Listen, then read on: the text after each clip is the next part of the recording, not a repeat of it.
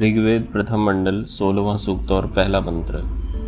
आत्वा वहंतु हरयो वृषणम सोम पीतये सूरचक्षस।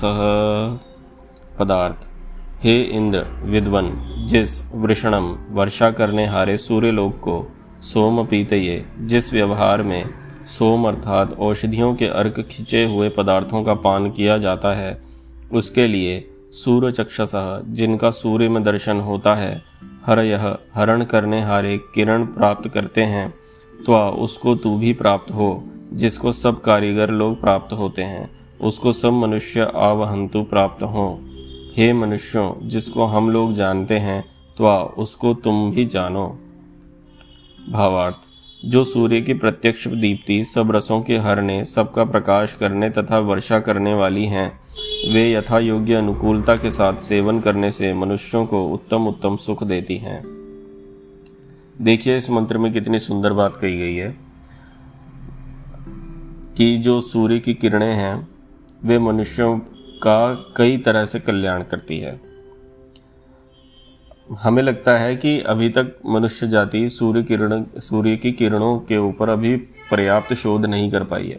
परंतु जितना भी हम जानते हैं चाहे वह पारंपरिक तौर पर हो या फिर अभी कुछ अनुसंधानों की बात करें तो सूर्य की किरणें सीधे तौर पर हम सभी मनुष्यों को पूरी तरह से लाभ देती हैं, इसमें कोई संशय नहीं है, जितना हम जानते हैं। परंतु यदि इस वे, पर्टिकुलर वेद मंत्र की बात करें तो ये वेद मंत्र इस बात पर अच्छा खासा बल देता है कि जो सूर्य की किरणें हैं, जिनसे कि ये रसों को खींचा जाता है, यानी कि पृथ्वी पर जितने भी जलीय समूह हैं, या कह लीजिए कि जो औषधीय पदार्थ हैं, जिनमें जीवन शक्ति है, प्राण शक्ति है, उनमें जितना भी जल तत्व है, ये सूर्य किरण खींच लेती हैं। अर्थात जब सूर्य की किरणें उन पदार्थों पर पड़ती हैं तो उनमें जितना जलीय तत्व होता है, जो रस होता है, वह वायुमंडल में चला जाता है गर्मी से, जब भाप बन के और ये जो सूर्य की किरणें हैं, ये ना केवल अर्क खींचने का काम करती हैं मतलब कि ना केवल इनमें आकर्षण और विकर्षण के गुण हैं, बल्कि हमारे मनुष्य शरीर पर भी या दूसरे अन्य जीव जंतुओं पर भी इसका एक व्यापक असर देखने को आता है। इनमें सबसे जो प्रमुख गुण हैं, जिस पर काफ़ी शोध भी हो चुके हैं कि जो सूर्य की किरण होती है, वो एक तरह से ना बाणों की तरह होती है। जब ये हमारे शरीर पर पड़ती है ये किरणें तो ये, इससे जो ताप निकलता है, उससे कई तरह के माइक्रो ऑर्गेनिजम्स हमारे शरीर में ख़त्म हो जाते हैं। और यही नहीं इसके ताप से कई तरह की जो नकारात्मक ऊर्जाएँ हमारे शरीर में होती हैं, वे भी नष्ट हो जाती हैं। आप पूरे वर्ष भर किसी एक ठंडे इलाके में रहिए और आप थोड़ा सा धूप का सेवन भी कीजिए सर्दियों में तो आप पाएँगे कि आपके खुद के व्यवहार में एक बहुत अच्छा खासा फ़र्क आ जाएगा।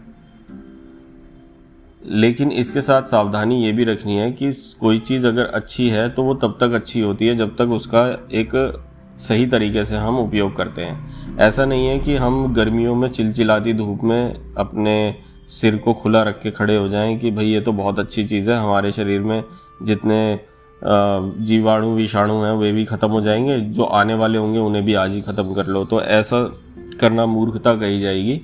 ये यथा योग्य इसका सेवन करना चाहिए, जैसा आयुर्वेद में भी निर्दिष्ट है। तो वैसे अगर आप सेवन करेंगे तो ये बहुत ही कल्याणकारी वस्तु है। एक ऐसी दिव्य चीज़ है, जो कि ईश्वर ने हमें मुफ़्त में दी हुई है।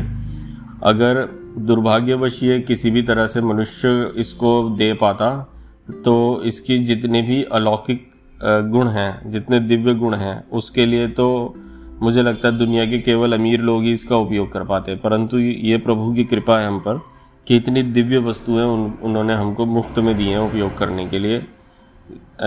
लेकिन हम उनका लाभ नहीं समझ पाते अज्ञानता के कारण जो कि हम अगर ज्ञान इसका अर्जित करें तो हमें इसका लाभ यथा योग्य लेना चाहिए। ओ